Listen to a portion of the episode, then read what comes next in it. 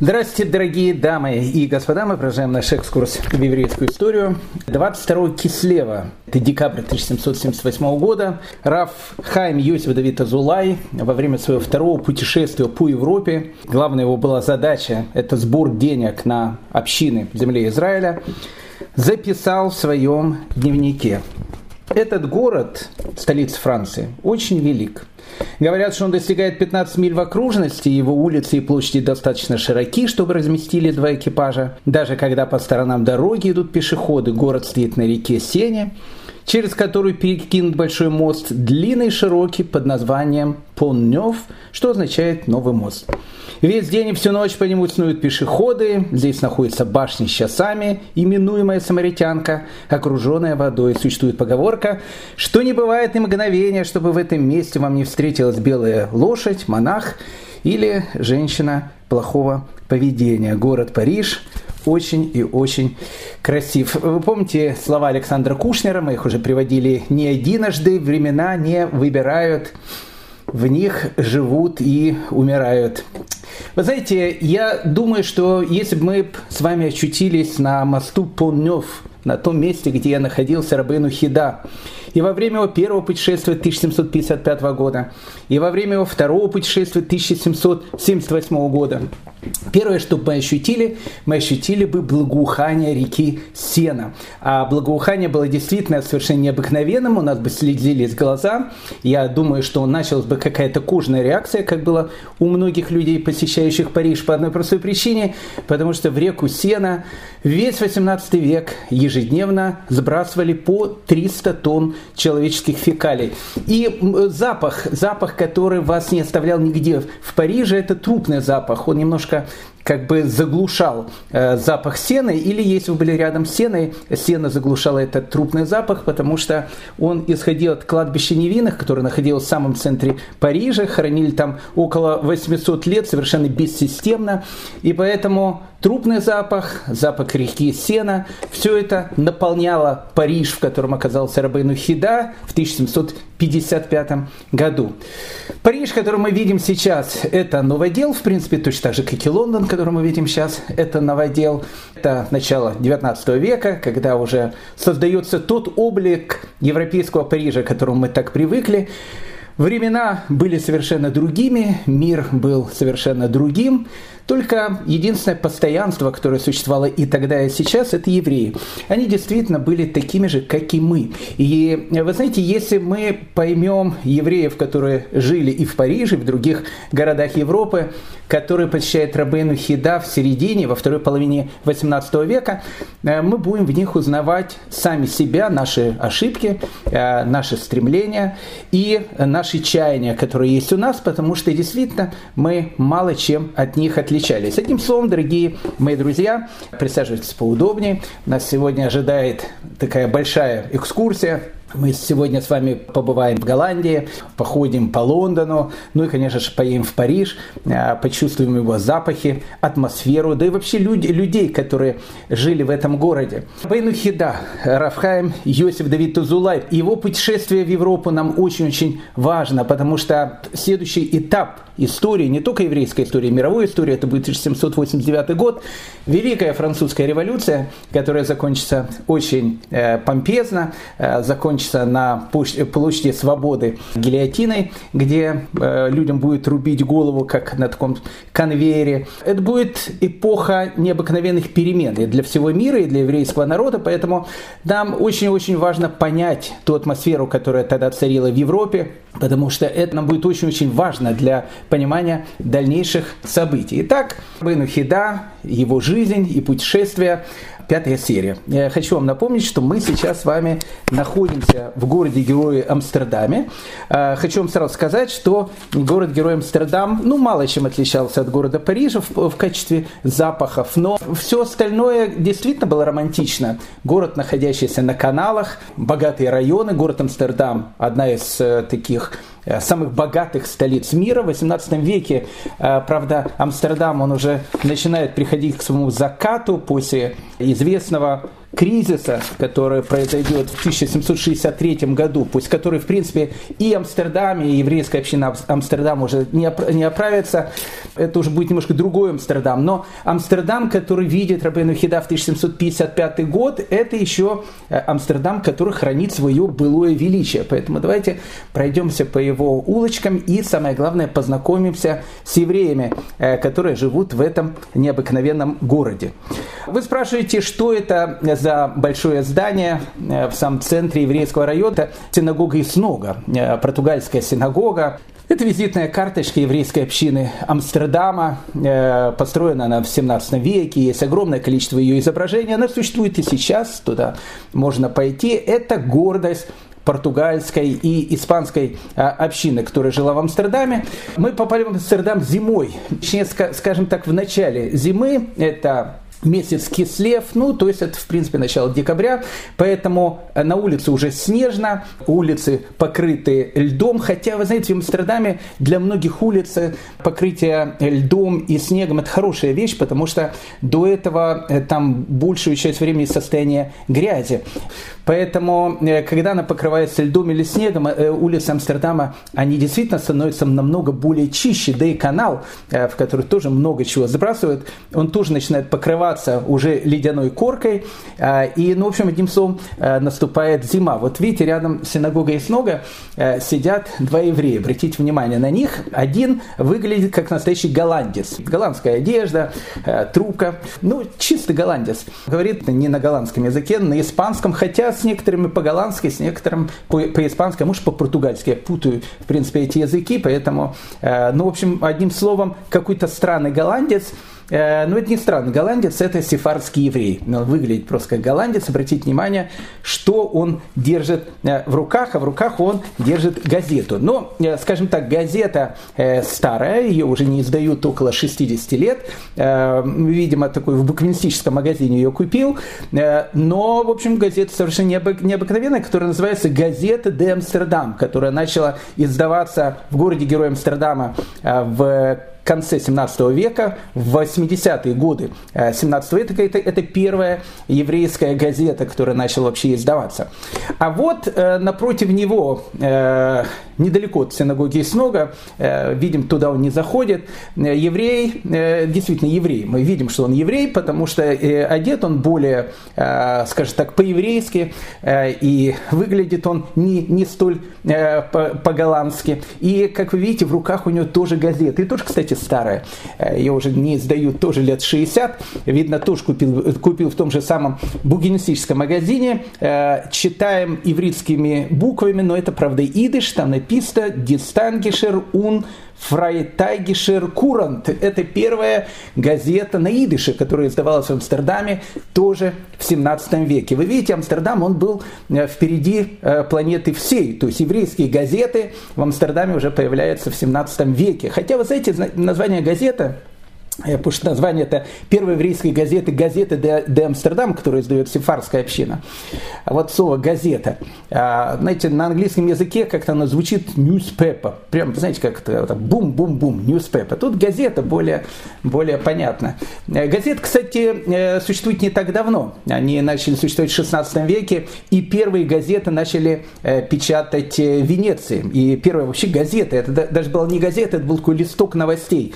Назывался он La Gazzetta della Novita. La Gazzetta обозначала, что новости за одну газету. Газета – это мелкая монета, которая, э, которая тогда э, была в Венеции, поэтому новости за газету, то есть новости там за э, пару копеек, так называлась первая газета, отсюда вообще и, в принципе, название газета. Но мы с вами немножко отошли в сторону, холодно, запах, запах везде в Европе, поэтому вы не удивляйтесь. Ну вот две разных общины. Да? Одна э, сефарская, мы видим э, человека одетого совершенно по-голландски. Видно, очень богатый человек. Сразу видно это по его одежде. Пьер Карден, там, я не знаю, еще что-то у него, духи пахнущие. И вот, видимо, ашкенадский еврей, не видимо, а точно, потому что говорит он на идыш, точнее, это немецкий язык. И, ну, и вид у него совершенно другой. Видно сразу, что он не такой богатый, как э, его сефарский собрат. Это Амстердам, в который попадает Рабейну Хида. Рабейну Хида Э, будет мало связан э, с ашкенадской общиной. Э, Все-таки он проехал всю Германию. Мы с вами об этом с вами говорили на нашем прошлом разговоре. Мы уже встречались с несчастными германскими евреями, которых назвали ашкенадские евреи. Кстати, в 18 веке уже начинают путать эти понятия, потому что в 17 веке все-таки в Амстердаме было четкое деление. Ашкеназом называли евреи из Германии, поэтому тот, с кем не имели дела, обычно, он назывался ашкенадский еврей. А было еще понятие еврей из э, Польши. Ну, как бы там не было тогда еще ни незалежной Украины, там ни Литва, это все называлось Речь Посполитой или по простонародью в Амстердаме это все называлось словом Польша. Польша это была некая другая вещь. Э, там действительно жили, ну, те же самые, наверное, ашкенадские евреи, но их ашкенадскими евреями никто не называл, их назвали польскими евреями. К ним было отношение э, намного более уважительное, потому что это люди были грамотные, ученые, стороны.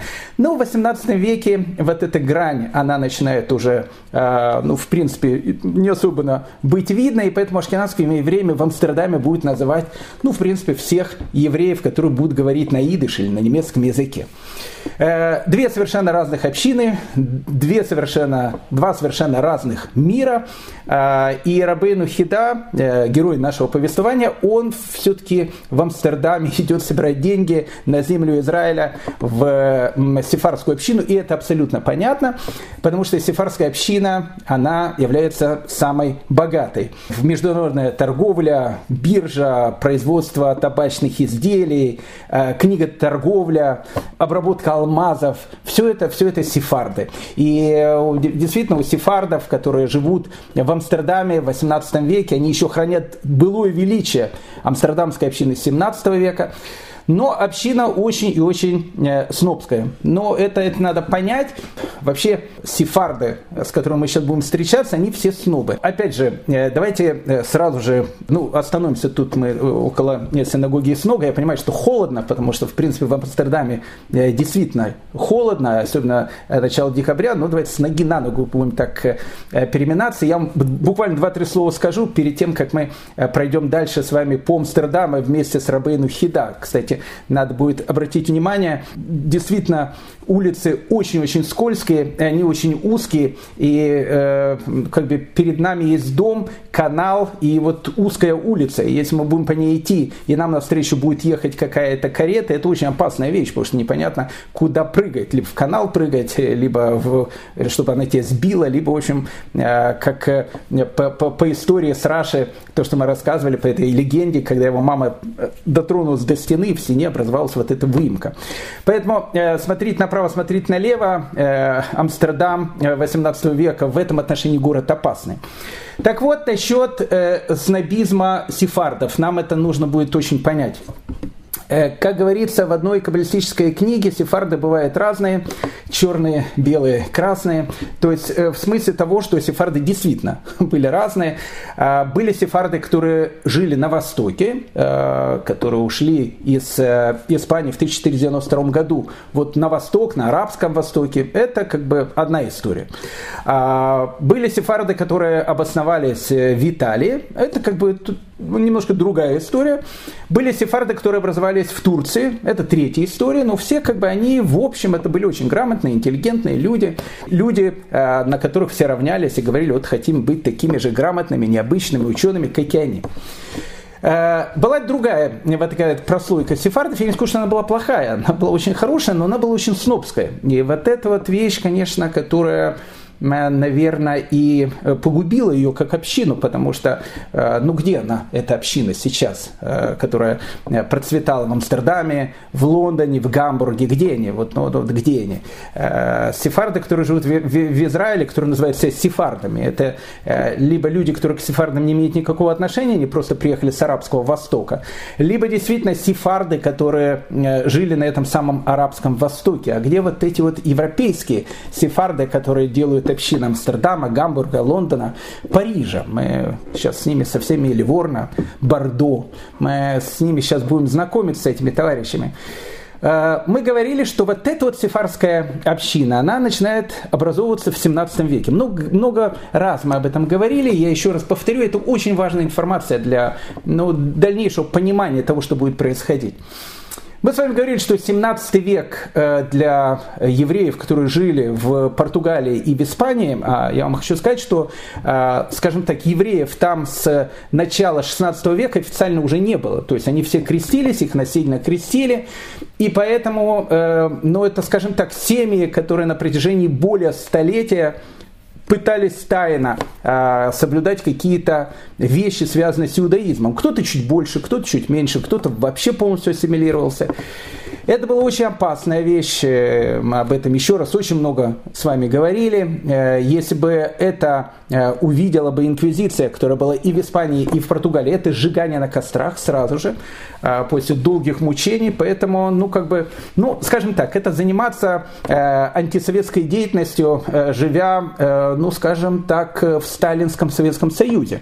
Там, не знаю, приходить домой и тайно слушать вражеские голоса BBC. Ну, за это могли расстрелять, в принципе, по большому счету. В принципе, так или иначе, э, вот, вот эта вот большая часть евреев, которых насильно крестили в Португалии, или которые э, сами приняли крещение э, из-за опасности, из-за того, что их вынудили, это евреи в Испании, в 17 веке у их детей э, вот начинает просыпаться э, еврейское самосознание. Мы говорили с вами еще раз многократно об этом, э, поэтому я опять же повторяю эту вещь.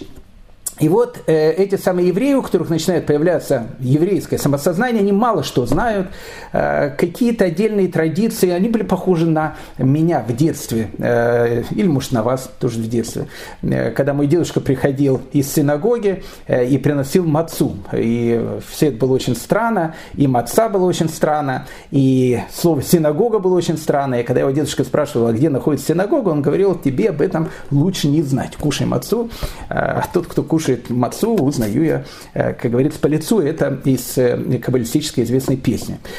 Поэтому, ну вот так вот, плюс-минус, так и они знали. Есть маца, есть какая-то тайная синагога, есть какие-то тайные обряды. Э, ну вот это вот самосознание в них начинает очень-очень подниматься, и многие из этих евреев в начале 17 века переезжают в Европу, приезжают в те города, где можно было открыто вернуться и начать исповедовать веру своих отцов.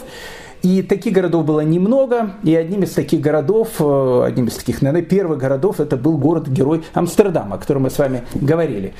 А, скажем так, это была не иммиграция начала 90-х. Потому что когда мы в начале 90-х уезжали, э, мы продали все наши квартиры, помню, за 6 тысяч долларов. И это нам хватило на билет в Австралию. Больше у нас денег не было. А, и, в общем, приехали мы, то, что называется, голые и босые. Это, знаете, больше такая алия образца 2022 года. Э, многие богатые, у многих состояния, у многих большие деньги на банк банковских счетах, их нужно, конечно, перечислить. В Израиль так, так, в тот вариант их надо было перечислить в Амстердам. Это тоже была э, непростая вещь, особенно если ты находился в Испании или в Португалии. Ну, как-то пытались это делать, и э, вот эта вот группа э, людей, которых назвали маранами, таких любовно назвали в Испании, свиньи, э, по приезде в тот же самый Амстердам, они открыто начинают исповедовать э, веру своих отцов и образуют там общину. Э, португальскую сефарскую общину. И вот они строят в эту замечательную синагогу у стены, которой мы сейчас с вами и находимся, синагога, которая называется Эснога. Так вот, э, э, почему я говорю, что община снобская? Э, потому что община снобская, она очень богатая, она приехавшая из э, Испании, из Португалии, то есть, скажем так, бэкграунд у них был очень хороший.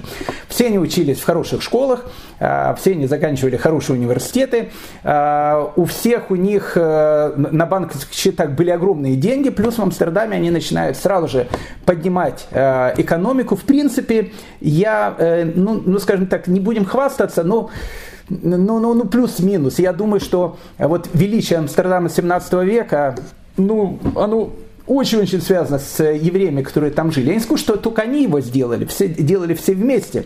Но евреи там, конечно, сыграли, я думаю, ключевую роль. Вот создание первых бирж, э, создание э, Ост-Вест-Инской компании, которая воротила деньгами э, сродни бюджету каких-то целых королевств, которые были в Европе. Вот этот вот экономический бум, который поднимается в Амстердаме, это, конечно, сефарская община Амстердама, очень богатая, очень красивая, очень престижная. Поэтому любой человек в 17 и 18 веке, который посещает Амстердам, есть определенные точки, э, которые он должен посетить. Это туристические места. И одно из этих туристических мест, безусловно, это синагога Эснога. Э, туда приходит вся европейская аристократия. Она видит этих евреев, которые выглядят богаче самых богатых э, голландцев. Еще раз, они говорят на испанском, на португальском, на голландском с вами. Они будут говорить. Манеры у них голландские, а, они еще даже больше голландцы, чем сами голландцы, они очень богатые. А, и опять же, прошу прощения за то, что повторяюсь многократно, и очень снобистские. А, потому что, потому что они богатые. А вот здесь вот э, рядом с ними недалеко находятся их бедные родственники – а бедные родственники это кто? Это ашкеназы из Германии. А мы про ашкеназов из Германии э, ну, с вами уже говорили в 17 и 18 веке. Ну, скажем так, ну, с ними ну, Многие с ними не общались, может и мы с ними тоже не общались. Знаете, такая Одесса э, конца 19-го, начала 20 века, такой Бени Крики и так дальше. Нет, разные ашкеназы живут э, в Германии. Еще раз мы с вами говорим, это несчастные евреи, э, совершенно притесняемые евреи, евреи, которым с детства внушают о том, что они скот, в принципе, одна и та же вещь. Но самое но вот самый такой э, животный антисемитизм, который тогда был в Европе, безусловно, это была Германия. А, еще раз, э, этот антисемитизм, он очень отличается от польского э, там, антисемитизма, который был на тех землях. Там как все было более понятнее. Там, ну, ну жид пархаты, жид пархаты. Там, ну, как бы, ну, ну, все было понятно. Там. А тут, понять как-то по-европейски это все, с одной стороны, а с другой стороны, как-то это очень все ну, э, мы еще вернемся с вами к немецкому антисемитизму. Так вот, э, в Амстердам приезжают вот эти вот э, евреи из Германии, которых называют эшкиназы. С ашкеназами никто дела не имеет, э, сефарды. И вот эта вот община, этнога и так дальше. Э, э, на ашкеназах никто не женится. Э, если кто-то женится на ашкеназе, он теряет право быть членом португальской испанской общины. Ну, то есть, как бы он непонятно на ком женился вообще. Ашкеназы выполняют роль гастарбайтеров, в принципе, по большому счету в Амстердаме. Ну, гастарбайтеров. Вот там они, там, знаете, за бабушками следят, там, там полы где-то там ходят, моют, там на стройках участвуют. Вот, вот это ашкеназы. Ашкеназы, в принципе, этим занимаются. Э, польские евреи начинают появляться тоже не, не самым лучшим таким образом в Амстердаме. Это страшная трагедия, э, ну, наверное, если можно так сказать, начало первого Холокоста, 1648-1653, даже более поздние времена, когда на территории Украины Богдан Хмельницкий устраивает поголовную еврейскую резню, было уничтожено практически все э, население Восточной Европы еврейское, а это, в принципе, в те времена Э, это было, в принципе, ну, как бы золотая часть еврейского народа. Все ученые, люди совершенно необыкновенные, которые там были, это все было уничтожено. Это, ну да, это действительно сродни Холокосту, который, который был уже в 20 веке. Масштабы были, конечно, совершенно другие, но последствия по тем временам были не менее страшные. И вот э, еврейские беженцы с Украины, э, с Польши, они э, начинают тоже приходить в Амстердам, денег у них совершенно нету, они убегают, э, убегают от этой страшной резни, войны и так дальше. И Э, вот, ну вот и они приходят в Амстердам. Э, и, соответственно, конечно, э, амстердамская община сефарская, которая выглядит как денди лондонские, когда видит этих оборванных, несчастных, голодных евреев, которые приезжают из Польши, она как-то их, ну, вот, ну, скажем так, чурается немножко. Она помогает, безусловно, очень помогает, но все было так, что, знаете, лучше им дать какие-то деньги, пускай идут дальше в Европу, вот ну, туда, вот в Германию, пускай идут кто-то еще там в другие страны. Ну, поменьше тут крутятся, потому что э, сефарды считали, что они портят имидж. Э, ну, как бы вот имидж настоящего э, сефарского еврея Амстердама это вот богатый человек, э, очень состоятельный, культурный, пахнущий духами, с трубкой, выглядящий как, еще раз, как Дэнди лондонский или амстердамский. А тут какие-то, непонятно кто, в Амстердаках какие-то, все, ну, в общем, как-то, это наш собрать, конечно, мы им поможем, но, в общем, как бы лучше пускай уедут подальше. Поэтому этот антагонизм, он э, живет, э, живет очень сильно, и поэтому в Амстердаме, да, но ашкеназы продолжают в Амстердам приезжать. Э, их все становится все больше, больше, больше, больше. Э, и уже сефарды ничего с этими ашкеназами поделать не могут. И, в принципе, э, ну, чтобы было более понятно, во времена, э, когда Рабейну Хида был в Амстердаме, если вы меня спросите, а сколько ашкеназов, сколько сефардов, сефард проигрывает. Ашкеназов в Амстердаме на тот момент живет 18 тысяч человек. Это очень много. Сефардов 3 тысячи человек. Вы видите, ну, как бы размеры, ну, как бы несовместимые, несравнимые. То есть, в принципе, Амстердам теперь становится совершенно ашкенадским городом, но две разных общины. Ашкенадская община в одной части, сефардская община в другой части. Э, оба себя, конечно, признают евреями, братьями, но братьями на расстоянии. Э, к концу 18 века по статистике 87% ашкенадских евреев они сидели на пособии по безработице. Ну, чтобы было более э, понятно. Э, у сефардских евреев, еще раз, э, пособие по безработице, я думаю, никто не получал. Если получали, ну, какие-то единицы. А тут 87%. Но чем занимается э, ашкенадская община, которая становится все больше, больше, больше? В Амстердаме, ну, в основном занимается э, посредническим бизнесом. Э, э, они э, делают некие посреднические операции, торгуют между Германией и Амстердамом, э, какие-то мелкие маклеровские вещи. Эм, ну и мелкой торговлей. Они бедные, и поэтому занимаются какой-то такой бедной торговлей. Э, поэтому не случайно э, один из лидеров э, сефарской общины 18 века, такой человек, которого звали Исаак Пинта, он сказал о том, что вот он предлагает собрать всех вот этих ашкенадских торговцев, которые ходят по Амстердаму, вот всех вместе, посадить на корабль и отправить их на Суринам.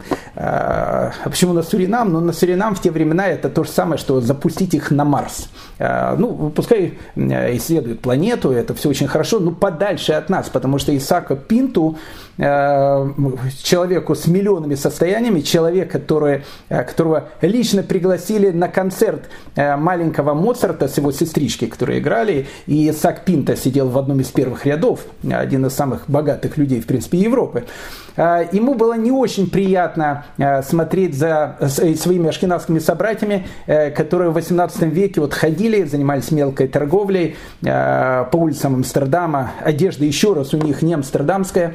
Э, и, в общем, как бы, ну и, ну и э, религиозность у них тоже не амстердамская. Они такие все религиозные. А, а сефардцы не религиозные? Нет, они тоже, конечно, очень религиозные, но они религиозные по по-сефардски. Поэтому, когда Рабыну Хида был в Амстердаме, его будут приглашать во все самые богатые дома. А, обратите внимание еще раз, Рабейну Хида не то, что против, он против, против ашкеназов, он сам наполовину ашкеназ, но просто э, его миссия в Европе, а, а я хочу, чтобы мы об этом помнили, его миссия в Европе собирать деньги на еврейскую общину города-героя Хеврон, которая нищенствовала в те времена. А деньги у ашкенадской общины особенно вы не соберете. Поэтому, а, поэтому он ходит в гостях э, в сефарской общине от одной семьи, второй, третьей, четвертой, но характерно ничего там не кушает. Это э, тоже характеристика Амстердама, Рабыну Хида, э, практически у всех этих сефардов Амстердама уже не кушает, потому что кашрут их ну, скажем так, желал бы, конечно, ну, чтобы он был получше. Так вот, э, э, опять же, мы продолжаем. Да, вы спрашиваете, что это за дом. А мы были, кстати, в этом доме, э, который недалеко от синагоги и это дом, кстати, э, семьи Пинта. Вот э, мы уже с Исаком Пинта опять его напомнили. Э, тот, который сказал, что всех евреев отправить надо на Суринам. Не евреев, а ашкенадских евреев, которые живут в Амстердаме. Одна из самых богатых семей. Вот совершенно такая характерная сефарская семья семья Пинта. Дом был этот основан еще в 17 веке Давидом Пинта. И мы с вами говорили о том, что это ну, был, скажем так, один из самых богатых домов э, Амстердама. Э, центральная э, комната этого дома, и мы с вами говорили опять же об этом с вами на нашем прошлом разговоре, она была э, вымощена золотыми и серебряными монетами, э, она вся была покрыта мраморами. И еще раз, когда вы заходили в центральную комнату, там где был камин, э, стол, вы ходили не по полу, не по мрамору, вы ходили по деньгам деньгам. То есть это вот, ну, это такой вот э, ново-амстердамско-русский такой шик был, э, дом семьи Пинта. Э, буквально через два года после того, как, даже через год после того, как Рабейну Хида э, был в Амстердаме, 1755 год, это его первое путешествие в Европу, дом семья Пинта продает, продает известные аптеки, которые называются Айвинка, она там существовала вплоть до, по-моему, 20 века, потом э, дом стал муниципалитетом, а муниципалитета принадлежать, а сейчас там, по-моему, какой-то музей, но до сих пор, э, если вы будете в Амстердаме, обратите внимание на этот дом, дом семьи Пинта, так он и называется, находится он, опять же, в том же самом еврейском квартале. Поэтому Амстердамская еврейская община, как мы сказали, э, очень такая богатая, э, очень э, снобская, но очень и очень, то, что называется, продвинутая. Ну, мы продолжаем нашу экскурсию. Э, вот видите, э, еще раз, я э, вам сказал, что в Амстердаме, как и в принципе в разных городах Европы, нужно быть очень-очень осторожны на улицах, особенно зимой, потому что улицы очень узкие, везде каналы, а сейчас у нас зима, и вот именно на такой улочке у Рабейну Хида и случилась история, которую он описывает в своем дневнике. А, шел он в синагогу Иснога, в главную португальскую синагогу, где он должен был а, в субботу, ему сказали читать, э, попросили прочитать какую-то дрошу, какую-то лекцию, а, и он шел именно туда ее читать. И вот э, Рабейну Хида идет вместе со своим э, помощником, которого звали Рэп Шмуэль, Рабшмуль, он был э, с Рабейну Хида, он был молодым человеком относительно, он будет все вот эти пять лет первого путешествия Рабейну Хида в Европе, потом, к сожалению, трагически очень закончит свою жизнь в Ливорно, э, пойдет купаться в море и утонет. И это будет страшная трагедия, но одно это произойдет через там, несколько лет. Об этом поговорим, когда Рабейну Хида будет в Ливорно. Так вот, э, Рабыну Хида идет по улице, э, улица совершенно заснеженная э, и покрытая льдом, и поэтому Рабыну Хида говорит о том, что он даже не идет, он очень-очень медленно ступает, потому что тогда улицы не бросали на нее соль, не бросали какие-то камушки, чтобы не скользить по этим улицам, можно было совершенно спокойно упасть. И вот Рабейну Хида говорит о том, что вдруг он видит прямо по направлению к нему с огромной скоростью едет карета. И э, у Рабейну Хида было буквально каких-то э, мгновения, чтобы понять, что сделать. Э, то есть улица очень, еще раз, узкая. Э, с одной стороны дом, с другой стороны канал, который, который замерз, но не полностью еще замерз. То есть надо прыгать либо в ледяной канал, либо если стоять на улице, тебя сбивает карета. Она едет на огромной скорости, и Рабейну Хида, опять же, не знает, что делать. Он делает какой-то шаг в направлении канала, падает, ударяется головой и теряет сознание. Э, это была суббота, и еврей, который проходил мимо, э, увидел лежащего э, тоже еврея, он его поднял и довел его до синагоги. Рабейну Хида говорил о том, что когда ему дали в руки Сидур, он начал смотреть еврейский молитвенник, он не видел буквы. То есть он, видно, настолько ударился головой при падении, что не мог, не мог различать буквы, И он очень, э, нельзя сказать, что Рабейн Хида испугался, это мы можем бояться. Он, я думаю, боялся только Бога, но э, написано, что он как-то начал волноваться. И он описывает в своем дневнике, что он э, начал молиться Всевышнему, чтобы он ему вернул зрение, э, которое ему так нужно для изучения Торы. И пишет он, что в конце, конце молитвы он уже э, э, смог видеть точно так же, как это было до падения. Поэтому э, Амстердам, безусловно, город контрастов. Э, Рабейну Хида в Амстердаме, в принципе, точно так же, как и в Лондоне и в Париже. Э, он, знаете, э, ну, скажем так, э, вот для вот этой общины, ну, в амстердамской общине, наверное, в меньшей степени – а вот в лондонской, а особенно в парижской, это будет, э, вот знаете, приезжает э, в Европу заезжий каббалист. Есть тоже такие сейчас вещи, приезжает такой каббалист, там, там такая красная ниточка, там все эти вещи, и говорит, там, э, принимает, там, там, с глаза снимает, там, какие-то вещи, ну, и все там толпой идут к нему, там, люди, э, у которых, э, скажем так, э, меньше направлены на какую-то еврейскую духовность, они больше направлены на какую-то мистику. И они все эти вещи очень уважают, а иногда боятся. Поэтому, поэтому Рабын Хида, кстати, и в Лондоне, и в Париже, особенно в Париже, вот эта богатая, практически полуассимилированная община будет именно так воспринимать. Кстати, не только еврейская, но и французская община, как некого заезжего каббалиста, чудотворца, а есть у вас красные ниточки, а можете ли вы снять из глаз и так дальше. Ну, об этом поговорим э, чуть позже. Э, итак, Рабейну Хида, он э, побыл какое-то время небольшое в Амстердаме, побыл еще в Гаге и э, Роттердаме, а теперь его путь, он лежит в сторону Туманова Альбиона. А Тумана Альбиона это по-нашенски э, Ридна Англия.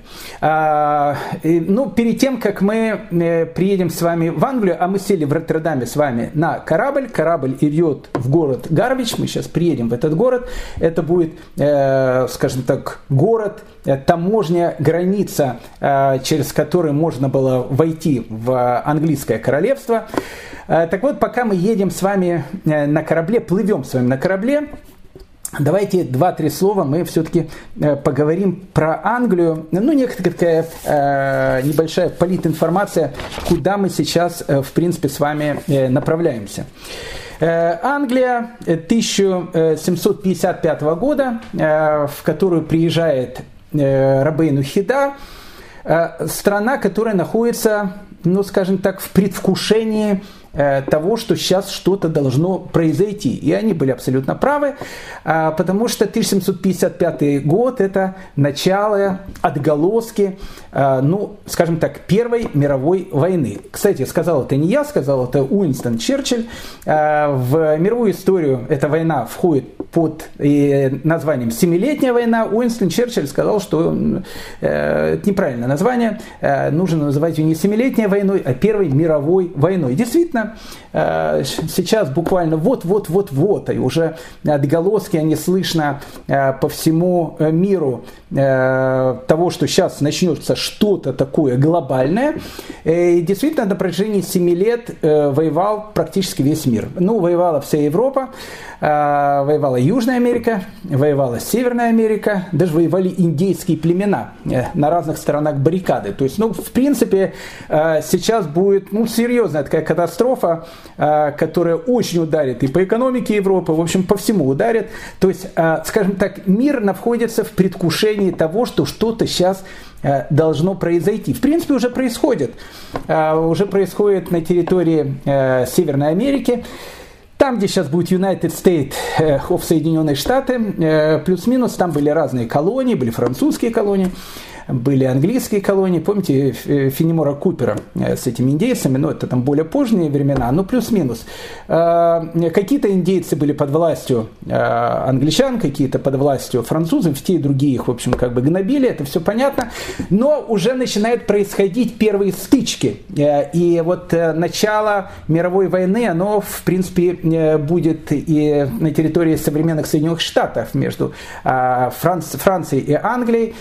Поэтому Поэтому, скажем так, когда мы плывем с вами в Англию, а у вас в паспорте будет находиться французская виза, поверьте мне, дорогие друзья, это будет не самая лучшая виза, которая у вас будет в паспорте. Но это будет чуть позже, когда мы сейчас будем с вами на английской границе в Гарвиче. Э, в общем, мы с этим сейчас э, всем увидим.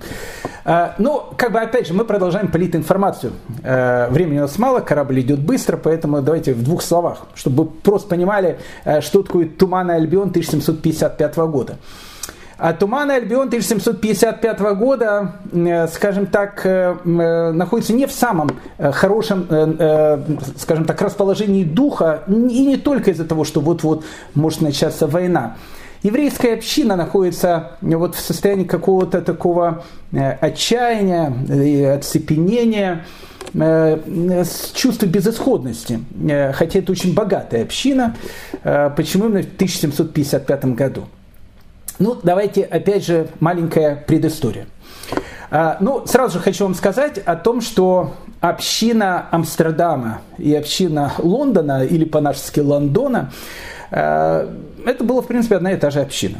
Ну, там были те же самые мараны, которые были и в Амстердаме, и в Лондоне. И это э, не просто, я говорю, для красного словца, это действительно так, потому что в 17 веке мы еще раз долго об этом рассказывали.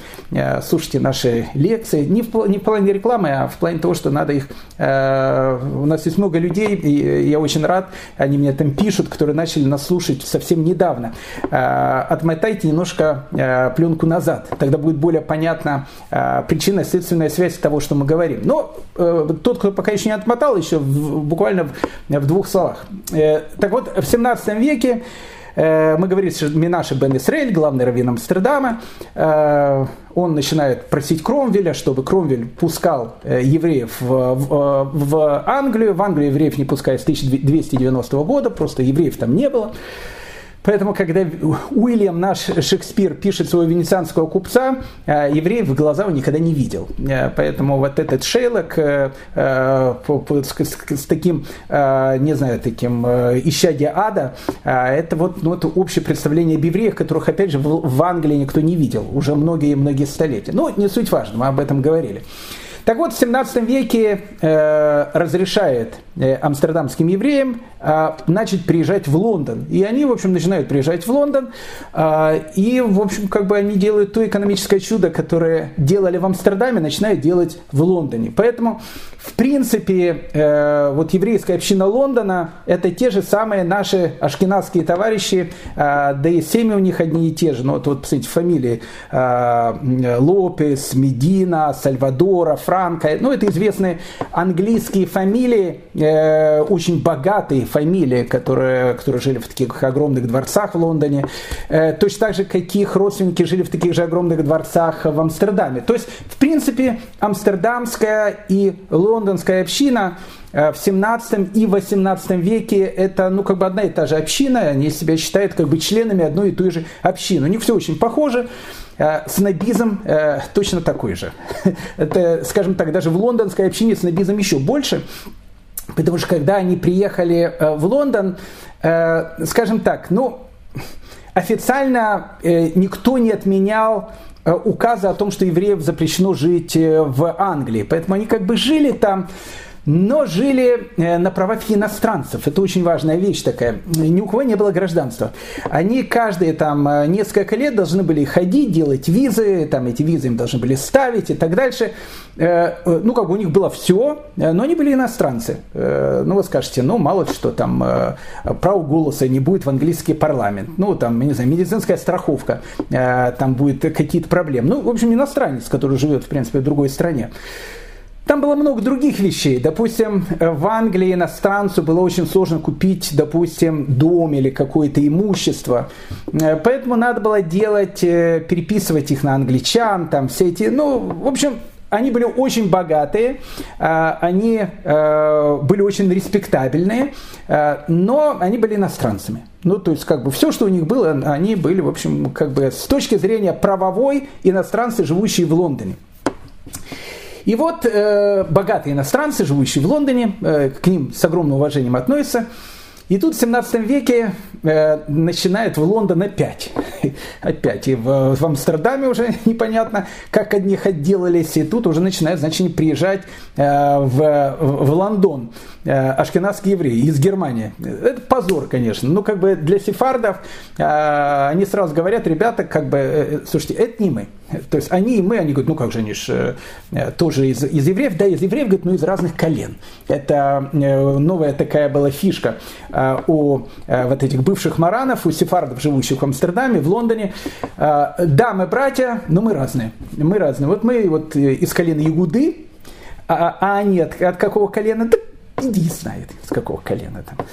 Шкиназы там, понятия не имеем. Ну, с какого-то колена. Ну, они разные, мы разные, мы разные, мы совершенно таки разные, э, в общем, мы другие. И поэтому, э, скажем так, э, когда начинают ашкенадские евреи приезжать в Лондон в 17 веке, скажем так, и для англичан они были тоже очень странными, потому что в первая вот такая вот запись о приезде ашкенадских евреев в 1677 год пишет олдермены Сити, они записывают в дневнике, что город наводнили бездомные иностранцы, почему-то называющие себя евреями.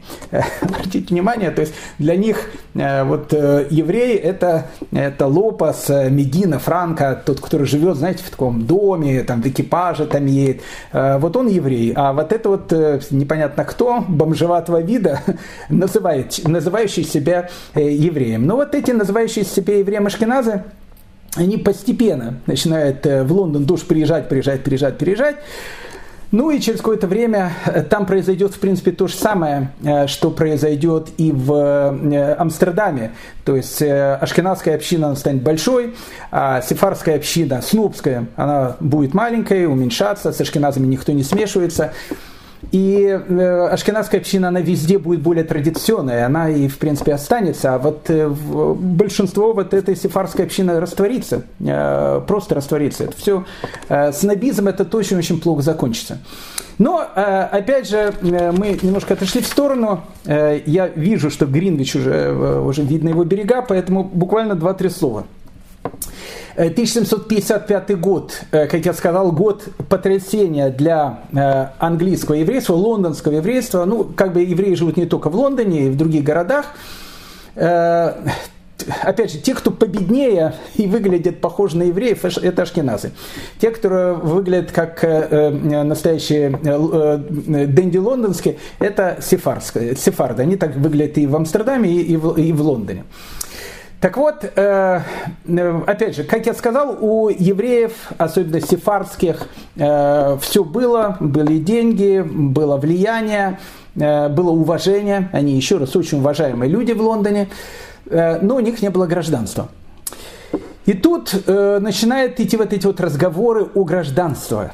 Дело в том, что прецедент уже был. В 1740 году евреям, которые жили в английских колониях на э, территории Северной Америки, это современные Соединенные Штаты Америки, а мы, кстати, в Соединенные Штаты Америки с вами, ну, тоже посетим, все-таки Соединенные Штаты Америки плюс-минус, это же война за независимость, э, там тоже принимали участие евреи, их, правда, было мало, но э, в одном из наших следующих путешествий, может быть, даже и в этом году мы с вами посетим Америку 18 века, очень интересная такая страна, и евреи, которые там живут, тоже очень интересные. Так вот, в 1740 году э, решили э, скажем так, евреям, которые живут в английских колониях на территории Северной Америки, дать гражданство э, через 7 лет того, как они проживут ну, вот, вот на этих территориях.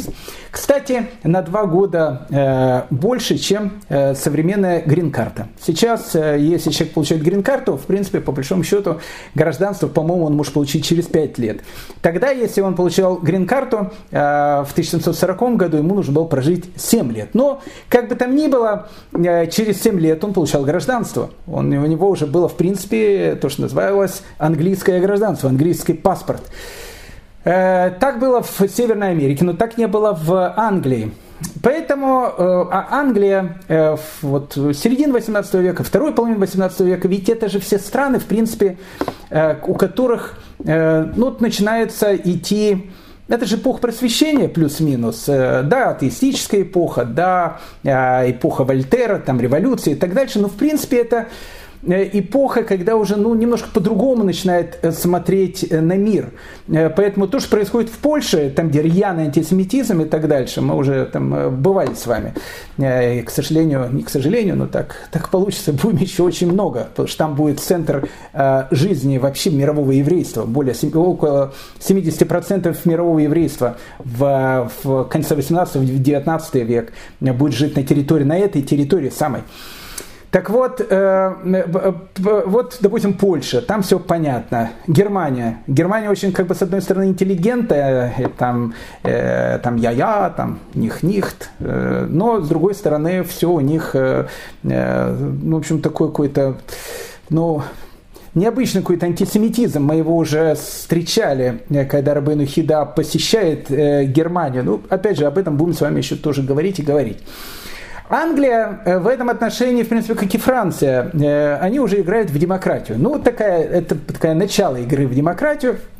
И вот в 1753 году э, Палата лордов предлагает ввести закон о том, что, в принципе, дать евреям, которые живут в Англии, на протяжении уже трех лет, э, еще меньше, чем даже грин-карта, э, еще раз в колониях это было 7 лет, э, предложение было даже 3 года. Буквально через 3 года лондонским богатым евреям, которые живут опять же в Лондоне, там 3 года, ну и ашкеназы, которые туда тоже притесались, дать им, в принципе, гражданство.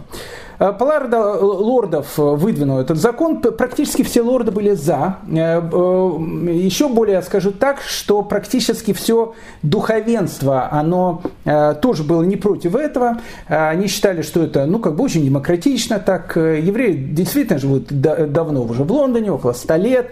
Это очень богатая часть населения, э, очень уважаемая часть, э, часть населения, которая очень-очень влияет на экономику Англии. Почему бы не дать ей, э, в принципе, гражданские права? И поэтому Палата лордов практически единогласно готова была дать евреям гражданские права. Ну, есть там еще Палата общин.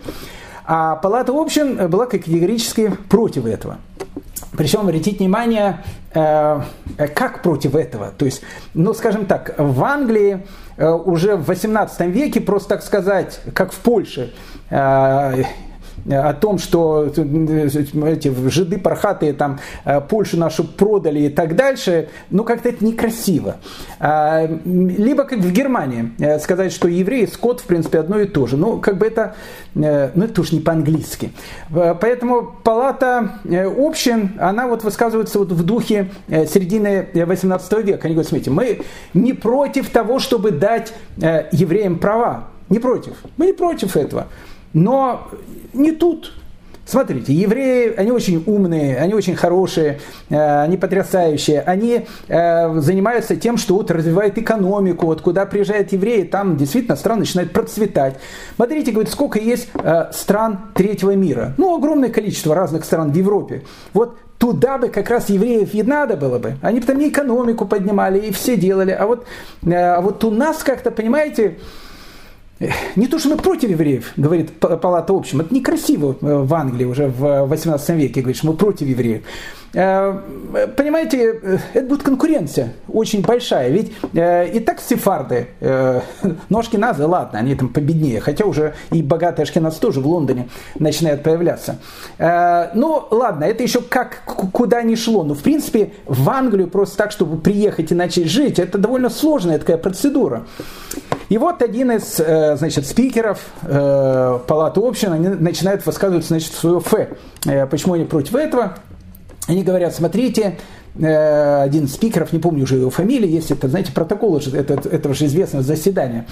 Э, он говорит, смотрите, когда евреи, значит, приехали в Египет э, с Яковом, их было 70 человек. Через там 210 лет, когда они выходили, только мужиков возраста 20 лет плюс было 600 тысяч. Э, представляете, говорят, за 200 каких-то лет и 70 600 тысяч только мужиков, а вообще в общем там да, миллионы. Поэтому они говорят, слушайте, ну, господа, смотрите, как бы евреи, они вот такие вот, там, откроешь дверь, и, и скоро все в Лондоне будем говорить на на индыше, я не знаю, там, на испанском, там, и, в общем, ну, как бы, ну, это плохо, но зачем это делать? Другой спикер, э, они все обращаются почему-то к Библии, он сравнил Э, Англию с Исавом, с братом Якова. Он сказал, как в древности Исав продал свое первородство Якова за чечевичную похлебку, так мы, англичане, готовы дамарам отдать свое первородство потомкам Якова. То есть, ну, как бы теперь э, все наводнят, и, в общем, как бы крышка нашей английской экономики. Кого вы сюда пускаете в Европу? Но Э, премьер-министр Пельгам, э, такой демократ, э, он выступает в парламенте с такой речью, очень проникновенной речью, и говорит, смотрите, ребят, все закончится это очень плохо. Как вы понимаете, огромная часть экономики Англии, она зиждется на, на евреев. Ну, действительно, это так. Это очень уважаемая, очень, э, скажем так, состоятельная, очень влиятельная часть нашего общества. Но если мы им не дадим сейчас гражданские права, э, ну, как бы я же тоже беседую с евреями, они начнут уезжать. Есть много городов, куда они совершенно спокойно могут уехать. Вот э, в Амстердам, Бордо, там теплое местечко. Во Франции мы там тоже побываем. В Ливорно. В Ливорно более традиционное такое место. В Гамбург процветающее место, тоже в основном такое сефарское. Ну, в общем, они начнут уезжать, им есть куда уезжать, понимаете? И в результате э, этого мы э, потеряем э, наших евреев. А если мы потеряем наших евреев, знаете, какой это удар будет по экономике? Поэтому и вообще как-то в 18 век, ну, 1753 год, как-то, ну, да и неудобно говорить такие вещи. Ну и после речи э, вот, э, премьер-министра Пельгама э, было голосование, 95 было за, то, чтобы евреям дать гражданские права, 16 были против, и евреям в 1753 году э, дают гражданские права, и в принципе дают гражданство. Через три года они могут иметь ну, практически все те же права, что и англичане. Ну, конечно, еврейское общение – это праздник. Это праздник э, со слезами на глазах, конечно, и евреи получили гражданство, и, в общем, ну, праздник. Настоящий праздник – победа демократии над средневековым мракобесием. Но тут э, вот эта вот палата общин, э, либеристы – Э, назовем их так, э, они и в те времена такого же типа были, лейбористы такие, они, в общем, решили выйти, значит, на улицы Лондона, мы с вами сейчас пройдем по лондонским улицам, а, поверьте мне, они будут не намного лучше парижских, и не случайно, когда после Лондона э, э, Рабейну Хида приедет в Париж, скажет, какой все-таки красивый город. Э, значит, Лондон был чуть хуже, э, чем Париж в каких-то вещах. Поэтому побываем сейчас с вами в Лондоне. Э, 18 века. И вот эта вся вот огромная такая масса, э, э, ну, те, кто либерийскую партию поддерживает, идут разные агитаторы на улицу, которые говорят, что э, ребята теперь вообще всем крышка, потому что э, и у англичан особенно нету э, там рабочих мест. А в Лондон тогда приезжает огромное-огромное количество людей из деревень разных. Начинается ведь техническая революция, это в принципе плюс-минус те времена об этом чуть позже. И, и в общем, как бы и так нету э, заработка, и так нету работы, а сейчас еще, представляете, э, приедет эта вот группа, эти ашкеназы приедут, и все, в общем, они все заполонят тут, в общем, э, ну, в общем, иммигрантский э, кризис начинается. Такие липены выходят на улицу английские и начинают говорить, в общем, надо с этими иммигрантами, э, в общем, что-то делать. И Э, в принципе, я не скажу, что в Лондоне революционная ситуация, но э, постоянно вот эти вот митинги, которые против э, принятия вот этого решения парламента. По всему Лондону поют песенки «No Jews, no wooden shoes», что обозначает не евреи, не деревянные башмаки. Кстати, не только против евреев, обратите внимание. Wooden shoes, деревянные башмаки, это гугеноты. А гугеноты – это протестанты из Франции. Они тоже хотели легализоваться в Англии, им тоже не давали эту легализацию. Поэтому, понимаете, вот антисемитизм в этом отношении чисто английский, он был чисто английский, то есть он не был только против евреев, он был вообще против иммигрантов, которые вообще там будут там приезжать и так дальше. Поэтому no Jews, no wooden shoes, ни евреи, ни э, деревянные башмаки, мы не хотим ни евреев, ни гугенотов, в общем, э, и так, э, в общем, чтобы поменьше мигрантов тут разных было. Ну, э, Англия, э, страна в 18 веке, я не скажу, что там супер-пупер демократическая, но все-таки демократическая. И правительство понимает о том, что будут выборы э, уже и в 18 веке, и начинает думать о том, что делать, потому что выборы могут плохо закончиться. И вот в 1754 году парламент решает э, отменить э, этот вот закон, который он сам же принял, о том, что евреям э, будет разрешать давать гражданские права, то есть давать им гражданство. Парламент это принимает с формулировкой, что э, этот закон, который очень-очень плохо повлияет на экономику Англии, они э, принимают под нажимом толпы, под нажимом безграмотной массы, которая не понимает э, экономическую выгоду решения, которое они принимают. Ну, в общем, как бы слово народа, слово народа, 1754 год э, отменяется вот это вот право о гражданстве. Э, Опять же, чтобы зайти чуть дальше, евреи получат полные гражданские права в Англии только в 1890 году. А, через пару лет братья Лумьер придумают эм, э, ну, свое это вот, э, синема, а, там приезд поезда и так дальше. Если бы это было на пару лет раньше, э, вот, вот этот радостный момент, когда евреям дают полные гражданские права в Англии, они могли бы даже заснять уже на кинопленку в 1890 году. В 1831 году евреи, в принципе, э, будут даны э, практически все те же права, что и э, лондонцам. Это еще не Англия, это только Лондон. Поэтому для того, чтобы получить все эти гражданские права, пройдет еще более 100 лет.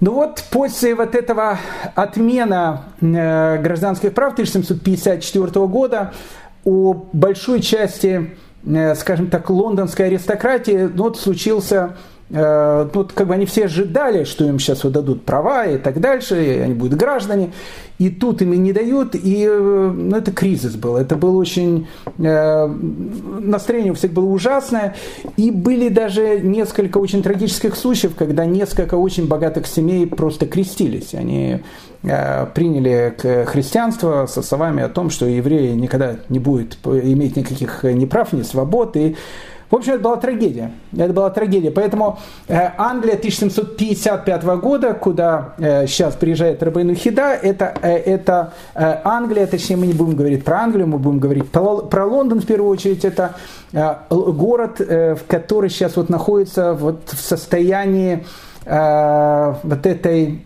э, не то что трагедии, а когда у тебя были какие-то надежды, и они не, оправда, не оправдались. Э, депрессивное состояние, оно будет в Лондоне. И вот плюс-минус в это же время э, Рабейну Хида приезжает и в Англию. Но перед тем, как мы с вами посетим Лондон, нам все-таки нужно будет с вами еще выйти в порту Гарвича, куда приехал Рабейну Хида. А э, время, э, как я сказал, сейчас неспокойное. Э, еще Семилетняя война не началась, но первые перестрелки между англичанами и французами в Северной Америке уже слышны, и поэтому, ну скажем так, на границе Англии, в Гарвиче, на людей, прибывших из других стран, смотрят с большим и большим подозрением. Итак, даем слово Рабейну Хида, 9 а, Ияра. Ияр, ну, плюс-минус, это, я думаю, э, май 1755 года, Парашат Имор, это недельная глава Имор, записывает Рабыну Хида в своем дневнике. Ночью мы прибыли в порт Гарвич, где начинается Англия, и весь багаж и пассажиры, которые находились на пакетботе, были доставлены в таможню. Здесь я заплатил пошлину за свой багаж, несколько серебряных монет. Мой кошелек находился на поясе, обернутом вокруг талии. Ну, я буду делать комментарии, э, потому что мы помните с вами, когда говорили про Рабейну Хида, мы говорили, что у него был такой ноу-хау. Он ходил в тюрбане, э, то есть, ну, как бы, чтобы было видно о том, что это посланец земли Израиля. И э, он был, ну, наверное, изобретателем вот этого пояса, который э, носили вокруг талии. Я когда-то э, вам говорил, я с таким поясом, помню, из Австралии ехал э, в землю Израиля. Были там немного долларов, надо было куда-то э, в карманы. И мне моя мама тогда в, в Мельбурне купила точно такой же пояс, сказала, надень, сынок, их там, э, там на талию под штаны. Э, там будет, будет у тебя этот пояс там эти деньги у тебя точно не пропадут. И она была действительно права. Э, и вот, э, ну, но это была не, не потому что я маменькин сыночек, а так делал и Рабейну Хида. Мне есть на кого, в принципе, сослаться. Вот он э, носил такой же мешочек. И он пишет, мой кошелек находился на поясе, обернутом вокруг талии. Когда я пришел на таможню, где лежал багаж, мой чемодан открыли и перерыли все мои вещи и одежду, даже прощупали складки моего тюрбана. Таможенники забрали у меня все рекомендательные письма и отнесли к своему начальнику, поскольку тогда уже ходили слухи о возможной войне с Францией.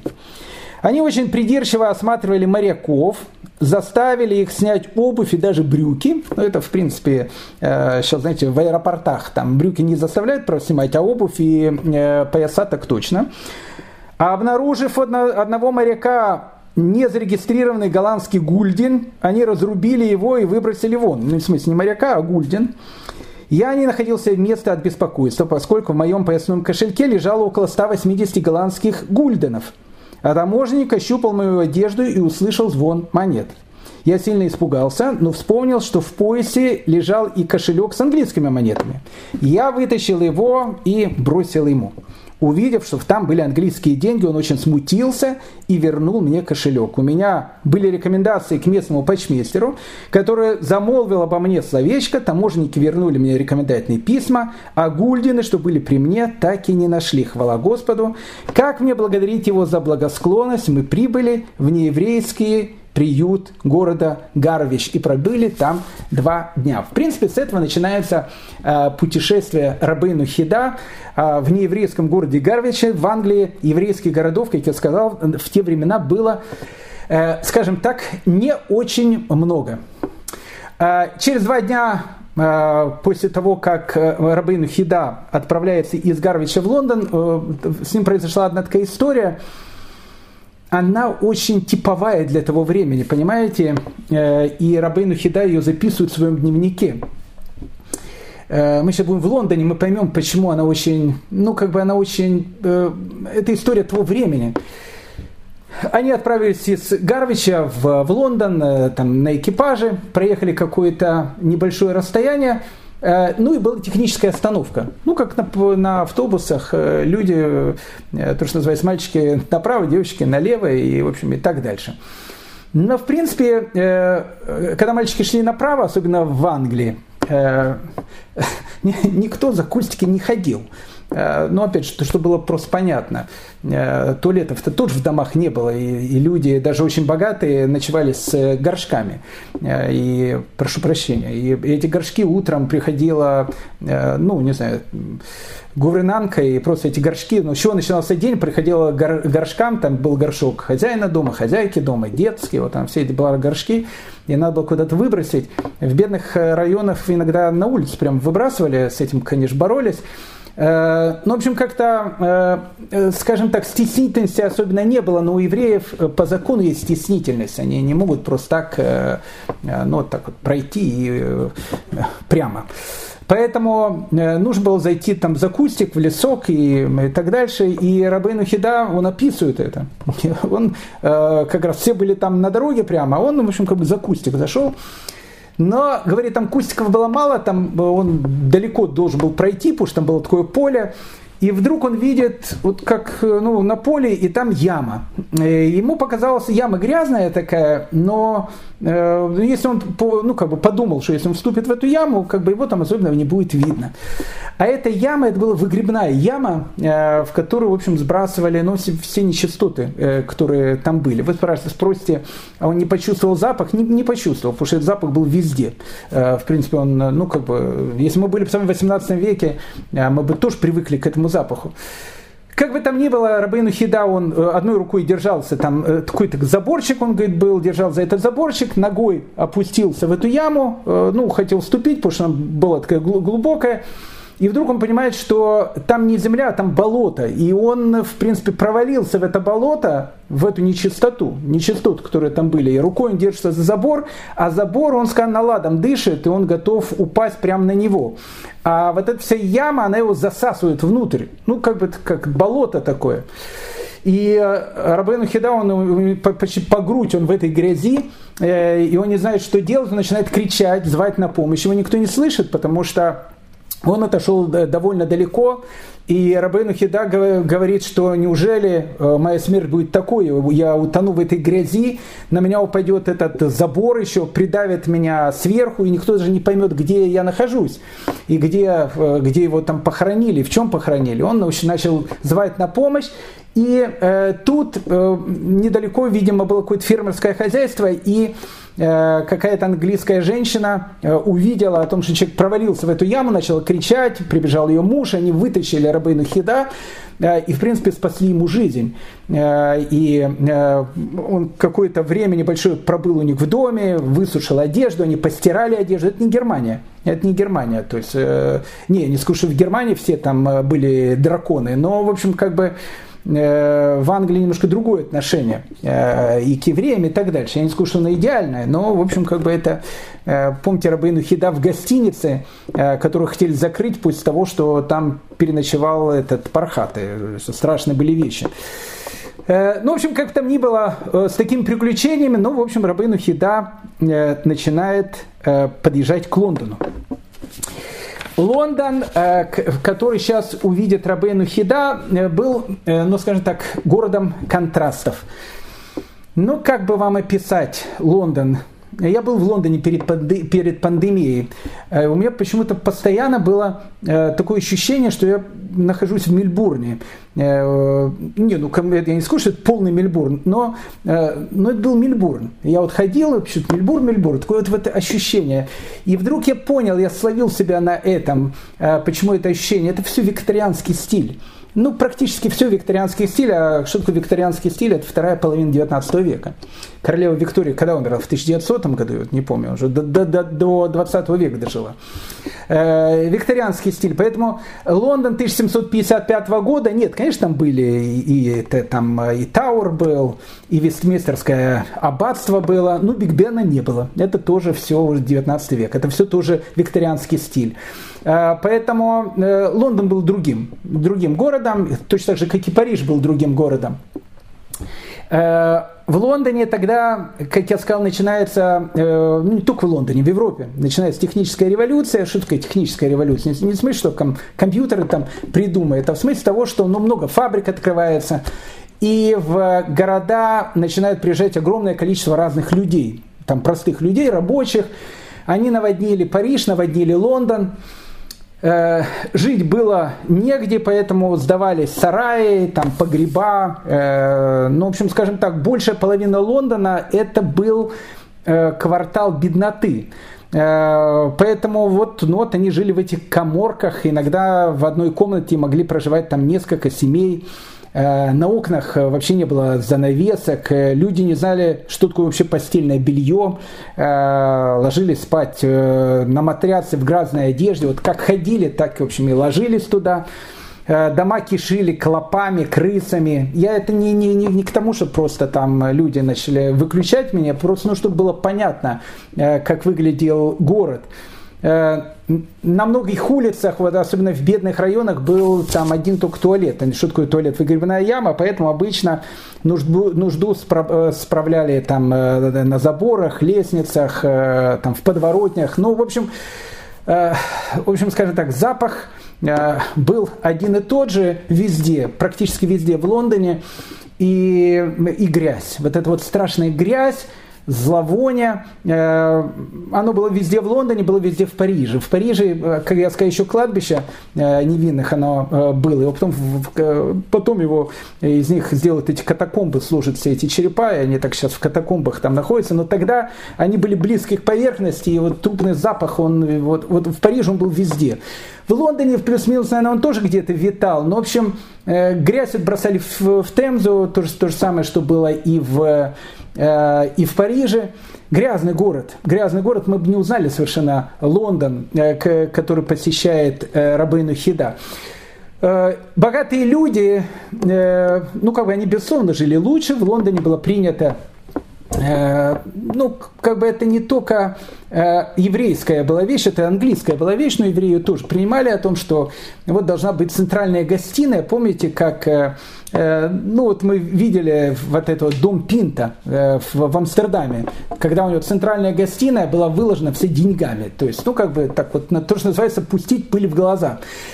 Поэтому в Лондоне тоже так принято, центральная гостиная должна быть самая дорогая, там, в общем, самые дорогие вещи, чтобы показывать э, каждому э, пришедшему человеку о том, что все-таки э, жизнь, она удалась. Англия вообще сложная страна, в те времена была, да и в 19 веке, в вегетарианскую эпоху тоже была тоже сложная страна, не только у евреев, у самих англичан.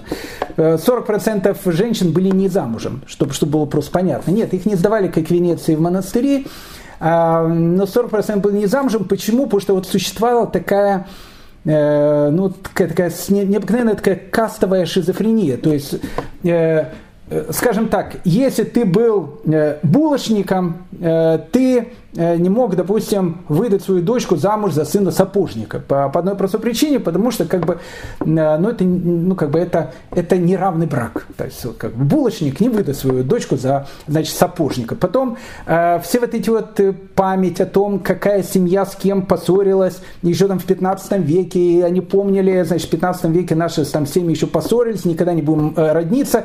Ну, в общем, Монтеки и Капулети, э, когда, э, скажем так, э, Уильям наших Шекспир их отписывает и поместил их в Вероне, это чисто английский такой пейзаж. А, и вот эта вот вещь, она плюс-минус и до 19 века, и в викторианскую эпоху, вот такая вот э, атмосфера, она царила в Англии.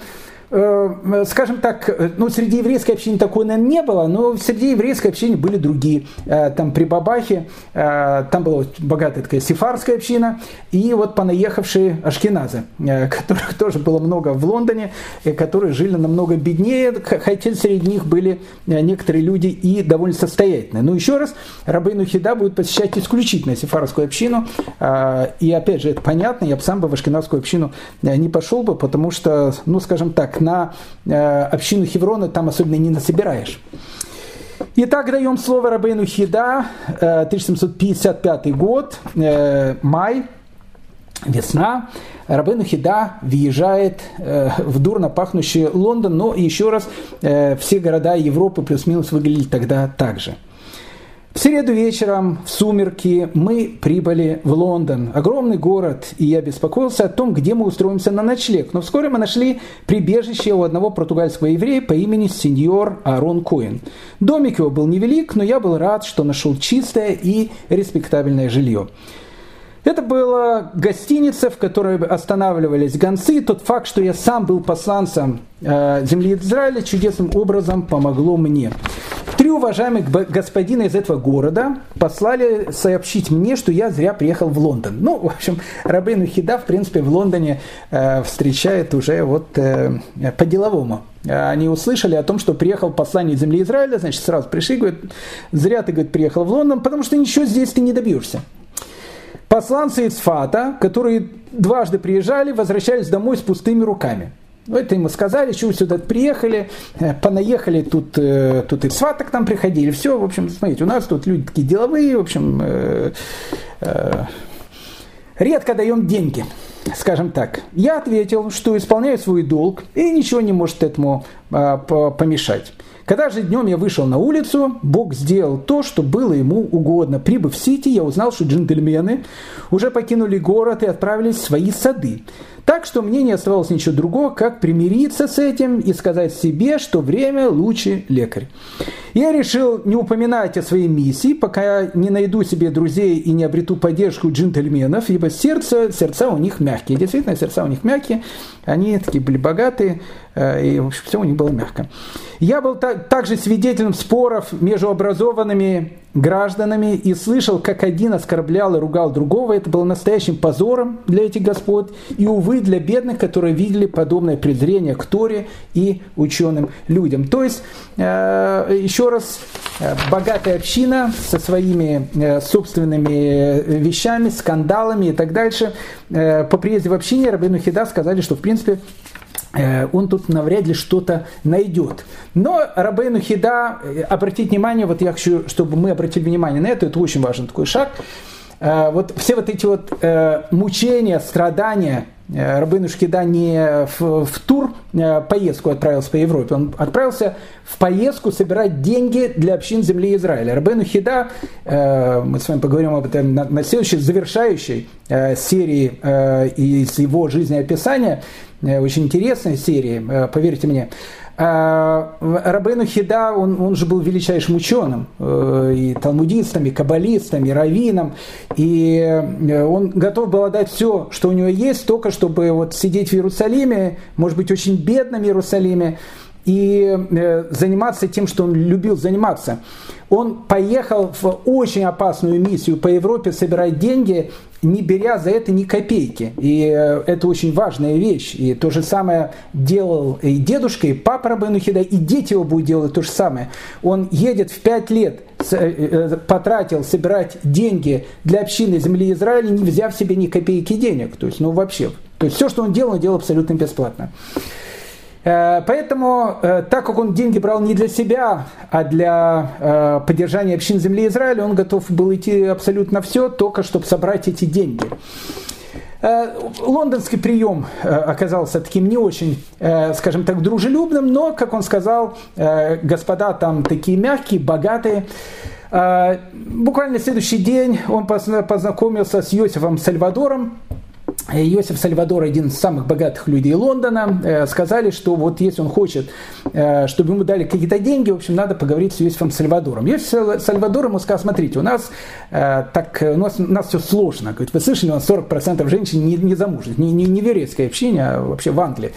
Ну, как бы, понимаете, тут у нас в Англии все сложно, все сложно очень, поэтому Э, смотрите, я вот, в принципе, не против дать вам деньги, говорит Иосиф Сальвадор. Но у нас, говорит, просто так, понимаете, деньги не дают. Вот если дают деньги, то деньги дают э, на совете общины, чтобы не было один дал, другой не дал. А чтобы собрать совет общины, э, вам надо поговорить с господином Франко и господином Мендельсом. Если вы договоритесь с господином Франко и с господином Мендельсом, и они скажут, что они собирают совет общины, который называется Маамат, я, как вот э, Сальва... Йосиф Сальвадор, в принципе, вас поддержу, э, и, наверное, какую-то сумму мы вам дадим. Э, Рабин Хида говорит, а почему у вас все сложно так?